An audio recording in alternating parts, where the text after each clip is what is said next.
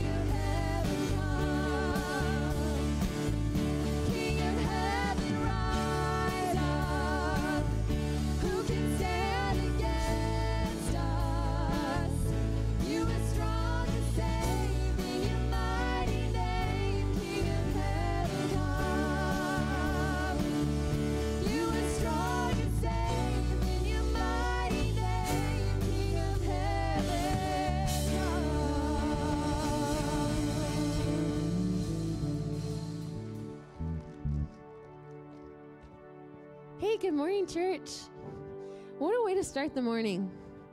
Just welcoming his presence in this place. Would you guys just bow your heads with me right now? Uh, Jesus, I just thank you that when we welcome you into this place, that you come, that you honor that prayer. And thank you for that in your name. Hey, I just want to remind you guys this morning that we have prayer in the back if you're here in person, or if you're online, we want to pray with you. So Put your prayer in the comments, message us, or go to the back. We want to pray with you this morning. All right, let's worship together.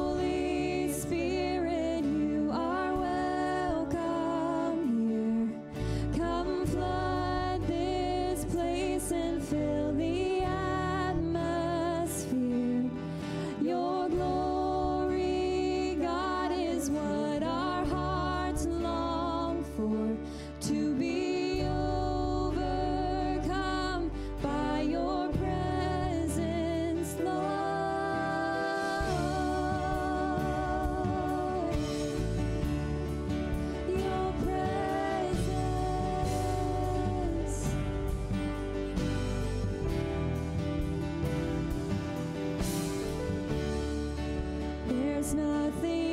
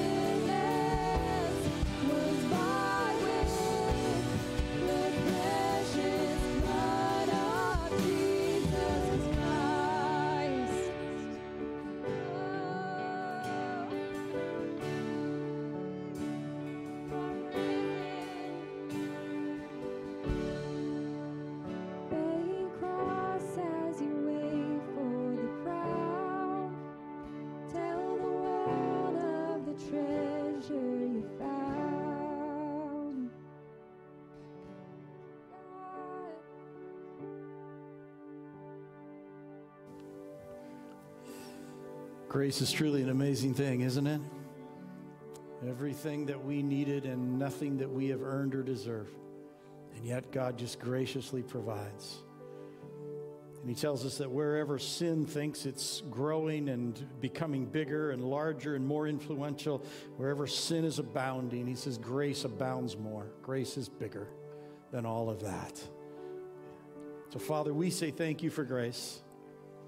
Grace that's bigger than our mistakes. Grace that helps us start over, helps us repair, helps us rethink and reframe. God, we thank you for grace that is greater than all of the negative things. Whether it's the thing we did or whether the thing that the person next to us did, grace is just greater. And we say, Thank you for grace. We cannot live without it. Thank you for how great your grace is in our lives. Your name we pray. Amen. Amen. Amen. God bless you. Thanks for taking time to worship with us. By way of an announcement, I think probably uh, many of you have already heard, uh, and that is that uh, Pastor Ron, now after 20 some years of ministry here, uh, retired in uh, first of the year. Uh, and as many of you know, was sick, and he passed away Tuesday at the hospital. Um, probably the easiest layman's definition of it was uh, just a, a, viral pneumonia directed, directly related to his exposure to the COVID vaccine or COVID um, virus, uh, and just eventually overpowered his body's ability to respond and to recover, um, and took over his lungs. So uh, that happened this week. Uh, we're looking uh, for memorial service probably the end of this, this next month, uh, end of March. Uh, we'll, we'll know more for sure by next week, but that's, that's what we're looking toward. So, wanted to update all of you and keep you informed uh, about, about how things were going with that.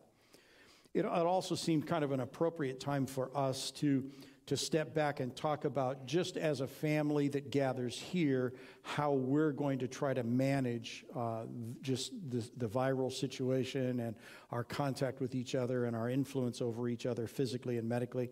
Um, and so we've, we've taken some uh, clips from uh, the end of a sermon a few months ago where uh, Dan, Dr. Dan Fear and I uh, came up at the end of the message and just talked about what does love look like in regards to this medical situation. And so we've kind of, you know, cut and edited and whittled it down and, and, and got just kind of a reminder of some of the things that we put forward. And so uh, we just want to take a minute and take a look at the screen and remind ourselves of how we said we wanted to behave. So, if, if there's anything that we can do to help reduce the risk of somebody having to get hospitalized, we need to do that. And it's that reasonable approach. What is reasonable? I think that wearing a mask is reasonable. I know it, there's a lot of opinions out about masks, um, and if you try and look up information on the internet, it's so confusing because there's a whole bunch of stuff out there and it conflicts one place or another, depends on where you look. Um, when I look and try to look at scientific studies on it, um, you can do studies to look at the transmission. So, looking at the little small particles that are spread, that are transmitted, um, that have the virus in them. And you can do a study to show how well are the masks working. And you look at a cloth mask, you look at the paper mask that we use clinically, and they do help stop the spread of the disease. So, they help prevent someone who does not or who has the disease from spreading it to someone else. How will they protect the person that's wearing the mask? Probably not nearly as much. It's a little hard to do a good study on that. You know, the studies that they have are epidemiological studies, which have a whole bunch of variables. You're looking after the fact, basically.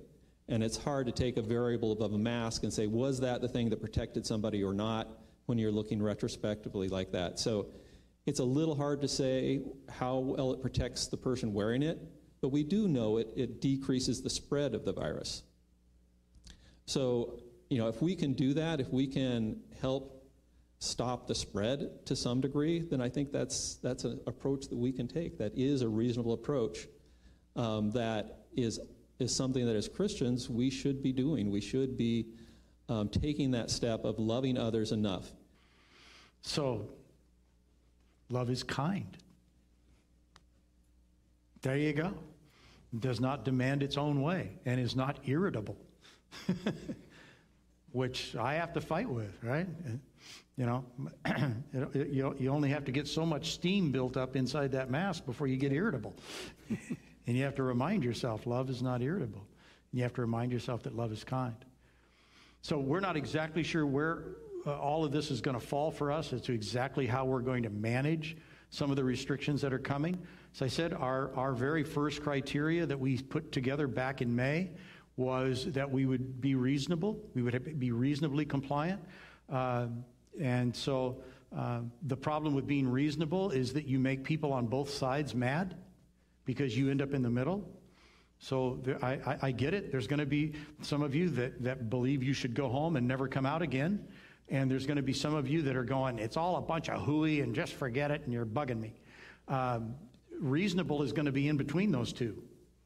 So it's going to make people on both sides mad. So, you know, it's, it's one of the times when I just love my job as a pastor to go, well, I get to make about half of the people mad for completely different reasons. and then the other people are just waiting to see how it works to decide whether they're going to be mad with what we did. Um, you know, so uh, it, it puts you in a weird and, and precarious place. But our elders are working on that and are trying to think our way through again to where we will be biblically informed, we will be medically informed, we will be humanly informed. What is the cost of this? Uh, and how does it affect, and what's the balance of those costs? But I certainly think, at a bare minimum, we need to go back to those protocols that we did put in place. We actually had an opportunity to test them and they worked. Let's not be lax about those and go, ah, I'm so done with that. Uh, now's not the time to be done with that.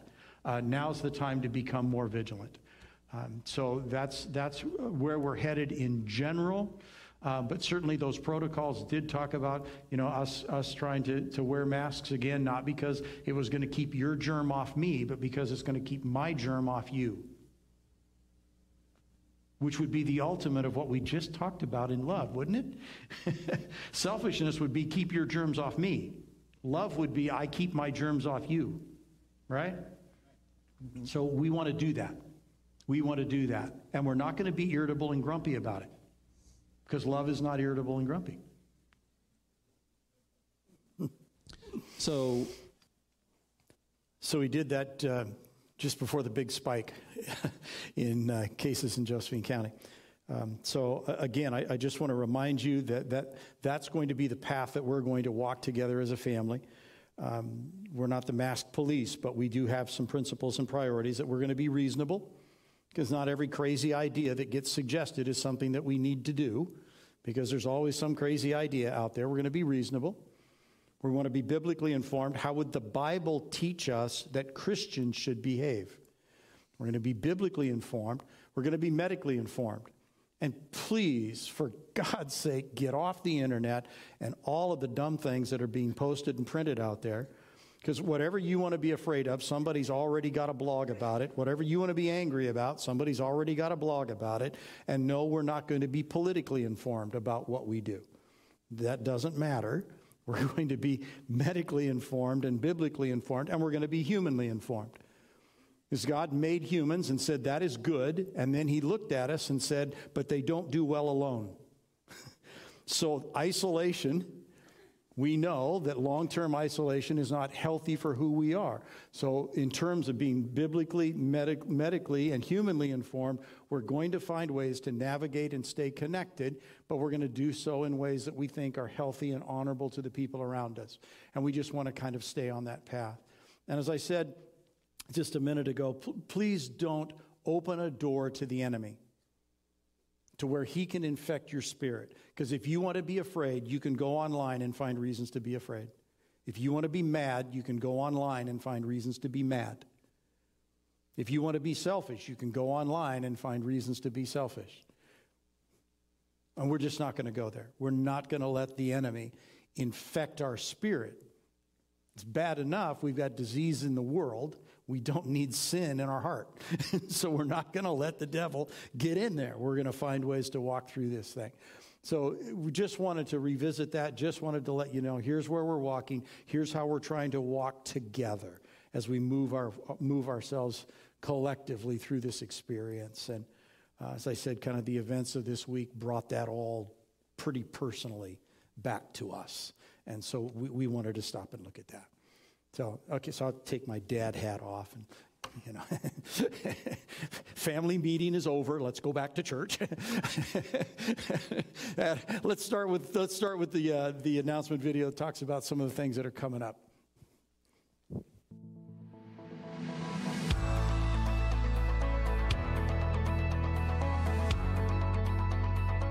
Good morning and happy Sunday. I'm Jamie. Wherever you're joining us from this morning, whether you're on campus or online, thanks for letting Parkway be a part of your Sunday worship today. If this is your first time with us, welcome. We would love to know that you're here. Either in the pew in front of you or online on our website, you can find our Connect card. Fill that out and let us know who you are. We would love to get connected with you. As usual, there's a lot happening here at Parkway, and we don't want you to miss out. We'll tell you about a few of those things here in just a minute. Otherwise, you can always check out our website, parkwaycc.com/events, to find out what those things are and times and dates and everything and more that you want to know. Hi, I'm Carissa. If you or someone you know is recently separated or divorced, I want to tell you about Divorce Care. This ministry is an opportunity for you to come alongside a caring group of friendly people that just walk alongside you in one of life's difficult experiences. Divorce Care has a session coming up that starts with a Saturday seminar on March 6th and then continues with weekly classes on Wednesdays. If you want to know more information and to register for the event, then please go ahead and go online at parkwaycc.com slash divorcecare. If you've been a part of Parkway's volunteer team over this past year, thank you. There's no way we would have been able to do all that we've done without your help and commitment. So, to help usher in this new season that we're all getting ready to head into, we're having a volunteer lunch for all of you. Just our little way to celebrate you and honor you and thank you for what you've been doing and your commitment. If you haven't quite connected with our volunteer team yet, and you're looking for a place to be able to use those gifts that God has given just to you to serve your church family or your church community, this is for you too. We want you there with us. March 7th after second service. We're to feed you lunch. We have new shirts for this new season, and we want to help you find your place on where to serve. So let us know you're going to be there. Go online to our website, parkwaycc.com slash people of Parkway, and register for this event. More importantly, let us know what areas of interest you have, what gifts or skills you have that you're looking to engage with here, because we want to connect you with that leader of ministry. We can't wait to see you there. So mark your calendars, and we'll see you then. Hi, I'm Carissa. And for 2021 this year, we are reading our Bibles here at Parkway. And some of you joined us on this journey in January, and some of you were not able to, or maybe started and have sort of fallen off. Well, I want to encourage you and just let you know that there's nothing special about January 1st. You guys can start and join us on this journey right now. There's no catch up, there's no restarting. Just get involved and signed up and pick a reading plan that works for you. There are four options that we have suggested online, and they all go through the Bible Project Read Scripture app. And what's so great about this app, and we have it here on screen, is that they have videos. These videos are just amazing details about what each book of the Bible is and go over some major concepts for the Bible. And if you only watched two videos a week, at the end of a year, you will have the entire biblical knowledge just from the videos. So I can assure you there's a plan for you to get your Bible read this year. So go online at parkwaycc.com slash Bible 2021, sign up and pick a plan that's for you. We are going to send out emails occasionally just to continue to encourage you um, and to help you along on this journey.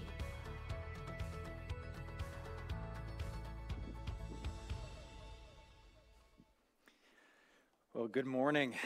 My name is Micah. It is an honor to be with you as well as be able to present the word this morning. I'd like to open up in a word of prayer, but it will be a prayer of silence. Uh, I'll explain a little bit more in a moment, but just uh, join me in a moment of silent prayer.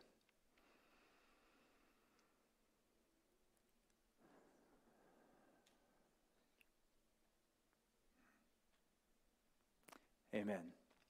Amen. I'd like to dismiss the junior high. If you are uh, on your way to them, you can break the silence now, head that way. Uh, have a great time, guys. We are in this series that is talking about parables of the kingdom. We're also in a season known as Lent. And Lent is a time that is those weeks preceding Easter, and we are preparing ourselves, our hearts, to engage with Christ in deeper ways. And so, if you are interested, you can go on the church Facebook page. I'm doing some little videos about different spiritual disciplines or exercises of the soul that can help us to connect with God more deeply. Uh, silence, solitude, those are some of those. Um, and the Read Scripture app also is a great way to get to know Jesus better through this year, um, which will enable us, as we take some of these spiritual exercises, to really celebrate the resurrection and Easter more fully, because we've you know dug deeper and that connection is greater. And so, whether you're online or in person, uh, definitely engage in some of these uh, exercises of the soul, and we will grow deeper together. So, uh, with that we are wanting to be looking at the parables of Jesus, which are uh, filled with principles of the kingdom. So, God's kingdom, the heavenly kingdom, there's principles of that. We are ambassadors of that kingdom. So, for us to go through these different parables, we're saying, okay, here's the concept, the principle of the heavenly kingdom. I'm supposed to represent that, so then what do I do with that information? What do I do to represent the kingdom well? Today, we're going to be looking at Matthew 13. So if you would turn in your Bible there, uh, we will be looking at this set of parables. Now, uh, Pastor Dennis started this message uh, series last week in the parable of the sower. The one we're looking at today comes right after that and it is the parable of the wheat and tares, or wheat and weeds. Uh, I'm going to be reading out of the New King James Version. It uses the term tares. Uh, I grew up in North Idaho. We affectionately called the NIV the North Idaho version. That's not what it actually stands for. Uh, the New International Version will be on the screen, um, and so it's kind of fun to have those juxtaposed. So, uh, read with me. We have Matthew 13, starting in verse 24. Another parable he put forth to them, saying, The kingdom of heaven is like a man who sowed good seed in his field. But while men slept, his enemy came and sowed tares among the wheat and went his way. But when the grain had sprouted and produced a crop, then the tares also appeared. So the servants of the owner came and said to him, Sir, did you not sow good seed in your field? How then does it have tares? And he said to them, An enemy has done this. The servant said to him, Do you want us then to go and gather them up? But he said, No, lest while you gather up the tares, you also uproot the wheat with them. Let both grow together until the harvest. And at the time of harvest, I will say to the reapers, First gather together the tares, bind them in bundles, and burn them. Then gather the wheat into my barn. And Jesus moves on to another parable. There, there's a whole crowd, a multitude of people. Jesus tells this story. The kingdom of heaven's like this. Moves on. No explanation. I don't know about you, but I, I kind of go, and so what's that mean? Oh, I don't get it. Right? Well, the disciples were feeling that way too. Uh, if you've not heard this parable before, then you too might be thinking that same thing. I, I don't know what that means. You know, wheat, tares, weeds. Uh, I... Now, the disciples go and ask him privately. Now, there's a few things, though, that I want to make sure that we understand because for us, some of the connections might not translate very well. So, uh, the reason I'm reading the New King James because it has this term tares, which uh, today is known as darnel. It's part of the ryegrass family, uh, likely what Jesus was talking about in this time. Uh, let's have a slide up on the screen of what darnel looks like. All right, so you can notice that there's these clusters here and several seeds together. You've got the different, the leaf kind of at the back and then the little spikies off the top, but they're small clusters down the stem or stalk. Next slide. This is wheat. Pretty different, isn't it? Uh, This is all big long row, more like a corn. Now go to the next slide, and we have a side by side comparison. So you can see, looking at these two, that once the seed is out there, it would be pretty easy to distinguish the two. It would be pretty tedious to go through and pick out the darnel, but it would be pretty feasible. So,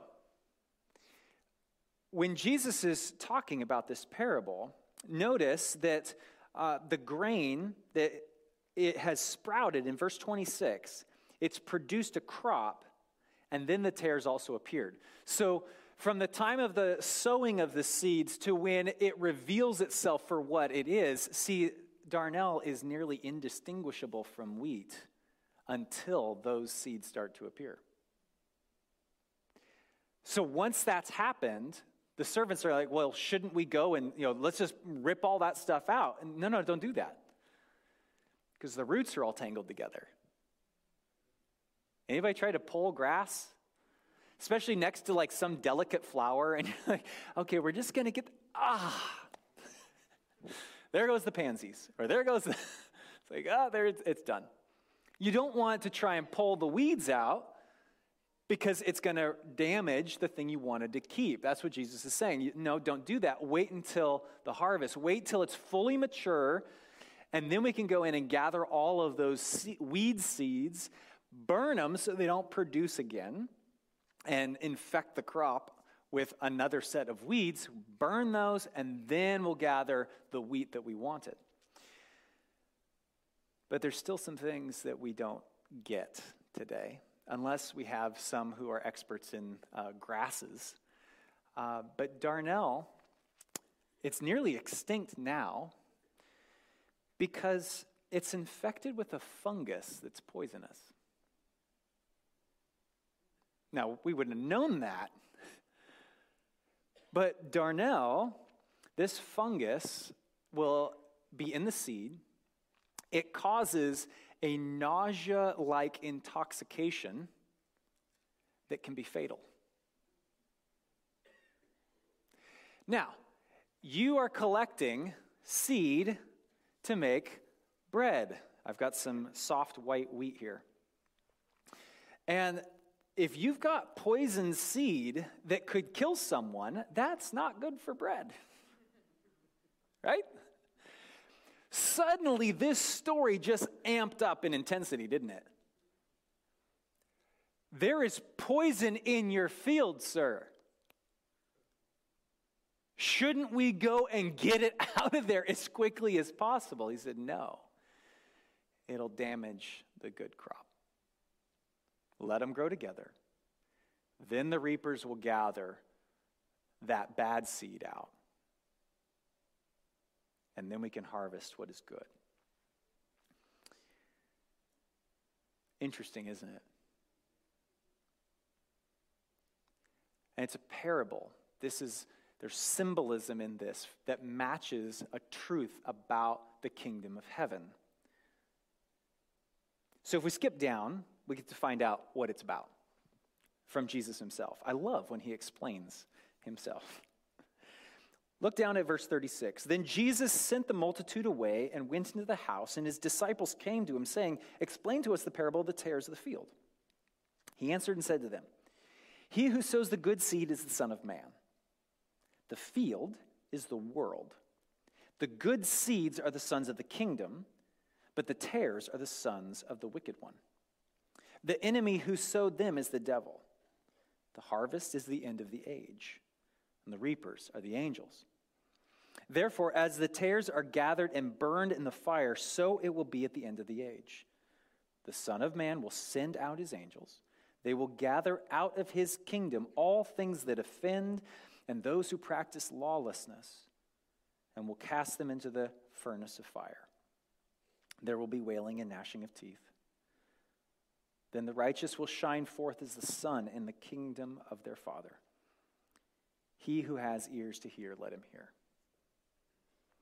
Wow. So let's break that down the parallels. The sower is Jesus. It says that he says the Son of Man, but Jesus uses that term of himself in the Gospels. So Jesus is the sower, the field is the world. The good seeds are the sons of the kingdom, sons and daughters of God's kingdom. The tares are the sons of the devil, the evil one. And the enemy is the devil who sowed those into the field, into the world. The harvest is the end of the age, the end of this time period, and the reapers are the angels. So let's go back to the start of the parable and put what we just learned back into it and see if it makes some more sense. So, Jesus tells this parable of the kingdom of heaven is like how Jesus has put good seed, seeds of the kingdom, people, sons, and daughters of heaven, into the world. But while men slept, the devil also has put those who are his kids, evil people, and those who practice lawlessness. He's put those into the world. And they will eventually reveal themselves for what they are. And at that time, some will say, Shouldn't we get rid of all the evil people out of the world? But Jesus says, No, because you'll damage the good along with the evil. And at the end of this time, the angels will come and separate out the evil from the good. And then the good will shine just like I do. Just like the Son of Man does. He who has ears to hear, let him hear. I wanted to go a different direction with this message. I wanted to compare these different separation parables. There's the separating of sheep from goats that's found in Matthew 25. And it ends saying basically, do good deeds, serve those who are weak and disadvantaged.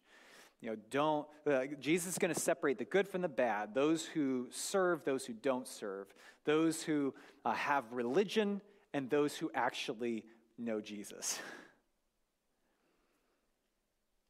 But as I was looking more deeply into this parable, I, I realized that we got to just sit with this truth.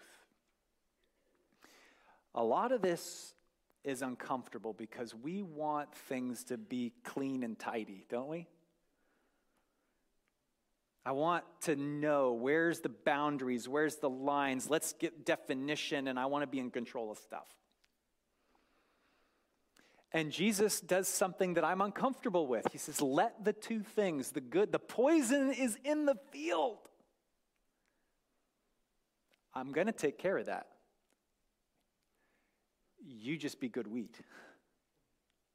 Ah, but they're, they're wrong. right? We're not the only ones who've struggled. Martin Luther was dealing with this same passage. I'm going to read his quote. Again, this gospel teaches how we should conduct ourselves toward these heretics and false teachers. During Luther's time in the church, there were those who were pushing what the, the leadership believed were false teachings, heresies.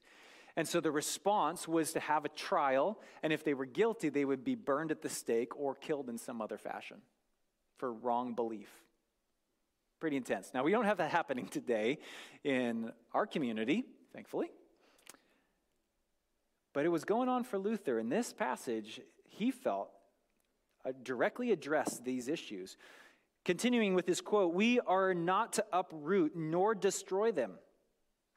Here, Jesus says publicly, let both grow together we have to do here with God's word alone. For in this matter, he who errs today may find the truth tomorrow.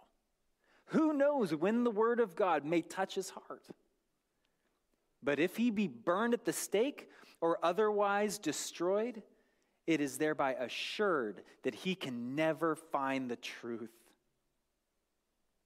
And thus the word of God is snatched from him, and he must be lost, who otherwise might have been saved.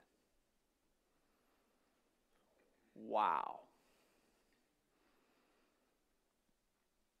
We might be so quick to try and make justice happen and, and make sure that you know anything false and, and just get rid of all that stuff eradicate it from our community our church our workplace the world part of the reason jesus is saying to not do that is because it'll damage the good wheat it would be uprooted as well how many of you hearing this this morning can say that you've heard someone, uh, heard a story of someone who's left the church or left Christianity, turned their back on God because of Christians? Anybody? Right? All of us probably have heard a story. We know someone who is not following Christ today because of how Christians treated each other or how they personally were treated coming into the building. This ought not be. We've gotten something wrong here. I didn't want to go this way. I didn't want to preach this. like, oh. So let's back up to Matthew 7. Turn with me back there. Jesus makes this very clear. This is in the context of what is known as the Sermon on the Mount. Jesus is giving his most famous sermon, and it's all about how kind of backward from the way the world does things. This is how the kingdom operates. This is how people in Jesus' kingdom operate. This is the kingdom of God. And he says here, Matthew 7, verse 1 Do not judge that you be not judged. For with what judgment you judge, you will be judged. With the measure you use, it'll be measured back to you. Why do you look at the speck in your brother's eye, but don't consider the plank in your own eye? Or how can you say to your brother, Let me remove the speck from your eye, and look, there's a plank in your own eye, hypocrite? First, remove the plank from your own eye, then you can see clearly to remove the speck from your brother's eye. Can you imagine that? Oh, yeah, I think you got something in your eye. Whack! Knock him out before you even get close enough. I, I, Jesus is a master storyteller, and, and he paints this picture so well. We are so blinded to our own faults, but so quick to point out what everybody else is doing wrong. Don't do that. Yeah, hypocrite. Jesus, Jesus said it, not me. I'm not calling you hypocrites. Jesus is. He's calling me a hypocrite, right? Like, aha, quit trying to fix everybody else when you've got problems of your own. Let's look at ourselves first. Pastor Dennis shared a couple weeks ago about the political situation that we're in in this country and, and the, the, how we want the, these sides and we're, we're torn back and forth between the two. And, and we're not to pick sides, we're on a completely different side the kingdom of heaven side, right? It's God's way, not about who's right or wrong in this argument. There's a completely different way for us to live.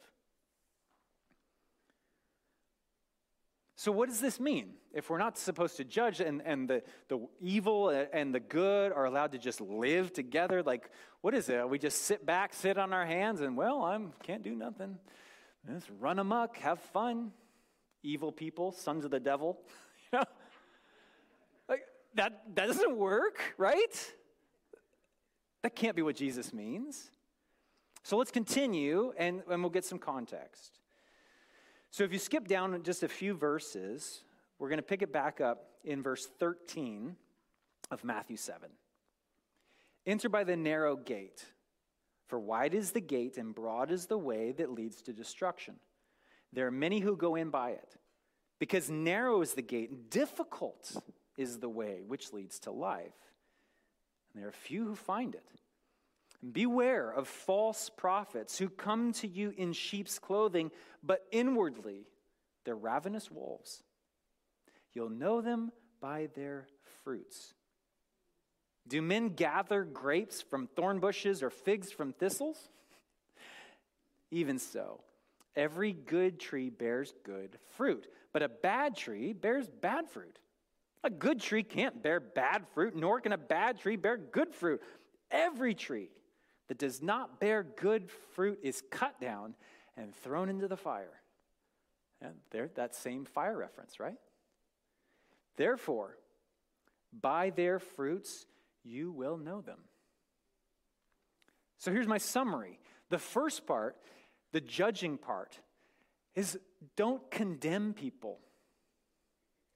Don't put that final stamp and, and, judgment like, yep, you are a heretic. You are evil. You are wrong.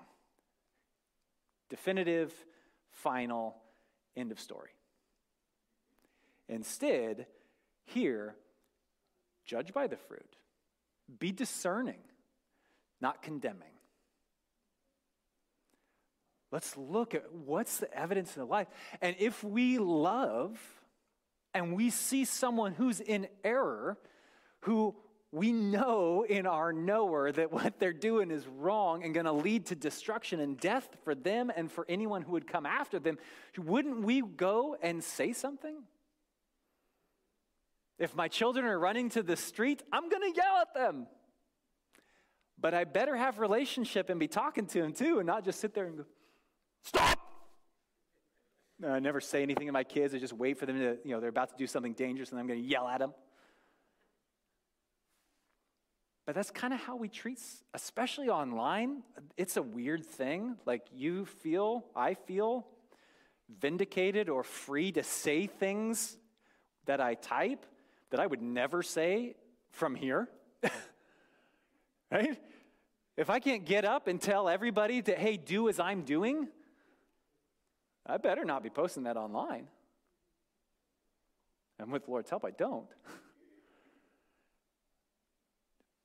but we can be so quick to make that judgment. But we need to have a relationship with people. We need to be responding to them in love. And if we're going to speak out, it's because of our love and care, compassion, concern for their soul, not just to be right, not just to pull them up and get them out of my life, get rid of their influence. It's not how Jesus did it. He seems perfectly secure and, and confident to allow the evil to be in the world until the end. That's his way.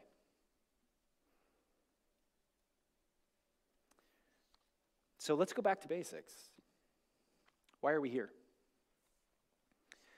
What's the purpose of the church, the people of the body of Christ, the people of the kingdom of heaven?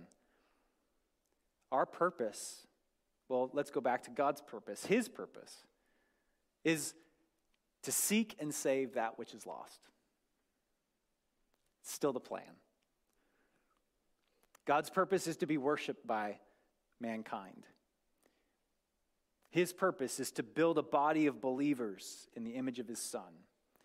And God wants to demonstrate his love and compassion for the world through that body of believers, through you and I.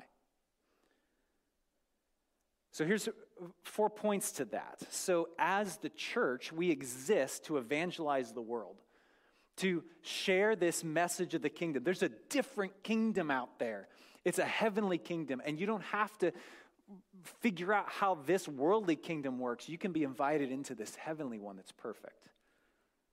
And you can do that starting now. That's the evangelizing of the world. Second, that we are to be a body that comes together, a group of people who come together to worship God corporately. So, I don't know about you, but I don't worship well by myself. We, God deserves praise and honor and glory. And for us to come together, that He gets that praise when we do it in community. Which leads to a third point is that His purpose for the body. It's to build this body of saints that are looking more and more like Jesus every day. Isn't that the goal? Like, don't, uh, don't you want to look more like Jesus tomorrow than you did yesterday? I don't want to be repeating the same things and falling on my face over and over for years. Like, I want to be closer to Jesus and more like him every day. And by God's grace, I know that I am growing in that. I'm more like Jesus this year than I was last year. Not because I worked hard or I'm so great, it's just God's been gracious. And I keep going back to Him with my junk and the things that I fail in. And He meets me and changes me.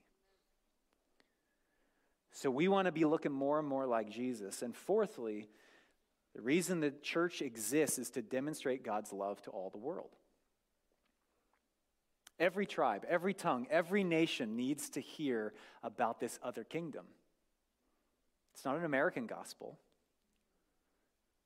It's the gospel of the kingdom of heaven. Good news for all people everywhere. Online, in person, over the sea. I don't know, under the sea. Submariners need Jesus. My old pastor was one, I can tell you. No, just kidding. Love you, Drew, if you ever watch this. But we, as persons of the kingdom, need to represent the kingdom well. So, how's it all boil down to what we actually do? Here's some final thoughts about the, the passages, and then we'll get to what we do about it. Not everyone's going to make it to heaven. Bible's clear about that. We won't all make it into heaven in the presence of God. Here's those who are excluded those who do evil or cause sin. Matthew 13. Second, those who judge others in that condemning sort of way. I cast judgment upon them. Because, and how can I say that? Because here in Matthew 7, he says, whatever judgment you use is what you will be judged by. So we better be careful there. Third, those who don't make it into heaven are those who do spiritual things without being known by Christ. I haven't read this one yet, so let's continue in Matthew 7, verse 21. Not everyone who says to me, Lord, Lord, shall enter the kingdom of heaven, but he who does the will of my Father in heaven. Many will say to me on that day, Lord, Lord, have we not prophesied in your name, cast out demons in your name, and done many wonders in your name? And I will declare to them, I never knew you. Depart from me, you who practice lawlessness. It's not about being religious or charismatic. It's about whether Jesus knows you. It's not even about if you know him, all the right facts, all the right doctrine, and you can quote the Bible. That's not a relationship with Jesus. I can spend all day talking to my wife and not know her at all. The only way for me to know her is if she speaks to me, if she opens her heart to me. Jesus says, I didn't know you to these folks who were doing all these spiritual things. But I have to infer they were not opening their heart to him. Okay? Next, those who fail to care for the needs of the poor, disadvantaged, and marginalized. That's out of Matthew 25. We, this is part of evangelism. It's taking care of people in really basic ways. Whether it's your neighbor or when we did the one day to feed the world, sending a day's wage to buy food for the poor around the world. Simple things like that. And those who will not make it into the kingdom, who are excluded, are those who do not love their brother. Um, it's not part of today's sermon, but it, it was necessary to include. So You can study that 1 John chapter 2. All that we do needs to be motivated by love love for God and love for our neighbor. So, therefore, here's our three points in conclusion. And I mean that for real, not just that's not preacher conclusion, that's actual conclusion. Number one, cultivate relationship with Jesus. This is prayer conversation, the being known and, and knowing goes two directions in our prayer. So share your heart with the Lord in prayer. Cultivate relationship with Jesus also is why we're looking at different spiritual disciplines right now. Second, avoid sins of commission as well as omission. Some sins we do, others are sins because we didn't do what we ought to have done. To know the good you ought to do and not do it is sin. That's from the Bible. That's not me making that up. So, we want to be careful to not be doing evil or causing evil, and don't fail to serve those around you. Third, we must pursue community of faith. We can't do this alone. I can't do this alone. I need people who can see me and know me and challenge me in the areas that I'm weak or my blind spots. And that one of the ways that I want to encourage all of us to do this is to engage with one another. We need to be worshiping God, we need to be growing, and we need to do it together. And one of the ways we can do that is make a phone call this week. Grab coffee, have a meal, gather in some way, study the Bible together. There's so many options, but to do something, to be intentional about that. So, cultivate relationship with Jesus, avoid sin, and pursue community. Let's pray, and then I have some resources for you. Lord, we thank you for even difficult messages. And as I was praying about what this would look like, I, I felt like you were asking me what I imagined you wanted to do right now. What I imagined it would be feeling like for some of us hearing this sermon. And my answer was that I believe some are feeling conviction. Some might be even ashamed of how they've conducted themselves in recent weeks. But Lord, there is no condemnation for those who are in Christ Jesus, you said in your word. And so we want to be taking this sense of our own guilt and be restored. That you would speak life over us and that we would turn from that wicked way and be the wheat, be the good seed that we're supposed to be. So, Lord, we just pray a prayer of confession this morning. Father, forgive me, for I have sinned. I have fallen short of your glory. I've been judgmental. I've said things and done things that have excluded people. Forgive us, we pray. And as we move from here, Lord, I pray that you would give us your love and your compassion for the world, that we would be able to share the greatness of who you are to those around us, and that you would empower us by your Holy Spirit. So, God, that's what we ask for. It's not only a forgiveness, but also that you would fill us again with the Holy Spirit. We do not have the power to live this life out on our own. We need you to empower us. So, Lord, fill us again afresh with the Spirit of God, that we would have something to give. And Lord, that we would see those in the world and be discerning but not condemning. And we would be faithful with this good news of the kingdom of heaven. We pray in Jesus' name. Amen. We have a couple resources. If you want to engage with uh, ministry around the world, we have a prayer guide.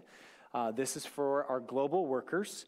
Um, this is uh, some highly sensitive information about those that we support in global ministry. And that's some new terminology we're trying to adopt. So you can grab one of these. I only ask that you do not uh, post anything that's in this online for the, the safety of uh, those who are included here. Um, some of the places where they're talking about Jesus are hostile. And so um, we want to protect them. Um, if you are online and would like one of these, uh, just give us a call at the office or come by here at the church and we can get one into your hands. So that's a prayer guide. That's a way to engage in global ministry. If you want to develop uh, relationship and community with Jesus, we have these journals. They're at the back here. Same thing online. If you need one, let us know. Um, you can reach out to the office there as well. This is going to help us in just journaling your thoughts. There's some reading plans, a great resource for developing relationship with Christ in this season, especially of Lent. Finally, if you are not in community, make a phone call, set an appointment to get together with somebody outside of a Sunday church service. We need one another. And so let's be diligent to pursue community. Amen? Amen. Have a blessed week, and we'll see you next time.